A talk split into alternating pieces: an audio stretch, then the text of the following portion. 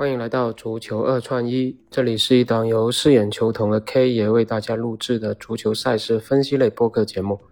大家好，我是饰演球童。那今天 K 爷因为有事，所以继续由我单口来为大家分享今天的节目。那昨天我们单挑了一场德甲的科隆对拜仁，那是顺利收米啊。那科隆整体还是非常的给力啊，这个加一点五的。让步指数是轻松的收米啊，当然多特蒙德也实在不争气了。我们其实也提到过，作为他的小兄弟啊，没想到梅因茨这么不给面子。而本来想去梅因茨加二点五是非常非常稳的，但权衡之下，我们还是选择了科隆跟拜仁的这场比赛啊。所以昨天的选择应该还算是比较明智的吧，虽然只有一场，但是稳健的收获。那今天是挑选了两场比赛给大家分享，一场是英超切尔西打纽卡，一场是意甲的尤文打 AC，那都是比较人气比较不错的球队啊。那我们首先来看一下切尔西打纽卡斯尔这场比赛吧。那这场比赛纽卡斯尔实际上。已经提前锁定了欧冠席位，切尔西也基本无欲无求的，所以双方的战意都不是特别的强烈吧。但是纽卡这场比赛有多人受伤啊，包括门将也受伤了，所以这场比赛对于纽卡的替补，以纽卡目前的阵容来说，对于纽卡的替补是有个非常大的考验的。那切尔西方面最近的表现确实是非常的糟糕啊，那主教练兰帕德肯定是希望在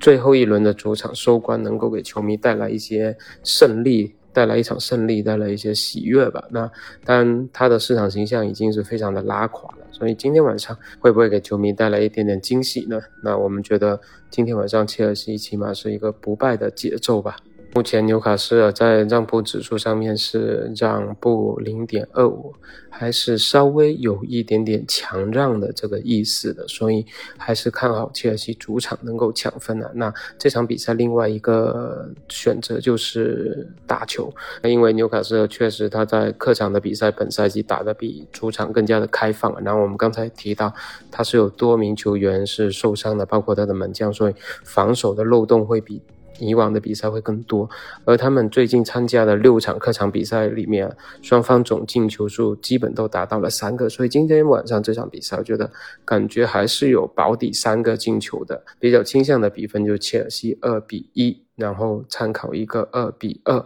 然后我们再来看一场意甲，两点四十五分的意甲神圣同盟德比啊，尤文图斯迎战 AC 米兰。那尤文图斯因为财务造假，目前已经是确认要扣罚十个积分了。虽然比初审的十五分要少，但十个积分对于尤文来说还是打击比较大的，所以导致尤文最近的整个新气神都。不在线了，然后也直接调出了欧冠区了，目前仅排到了联赛第七。那 AC 米兰是联赛第四，已经锁定了欧冠的这个席位。那由于近年来米兰在双方的交战往绩上面其实是不落下风的，近四次联赛交锋，米兰是拿到了两胜两平的不败成绩啊。连续四场不败，再加上尤文，他最近就是上轮又惨败，然后双线等于都崩盘嘛，因为欧联也被淘汰，联赛惨败，然后再加上确定罚十分，整个尤文的士气这么低迷，在市场上的拉力肯定是有限的，反而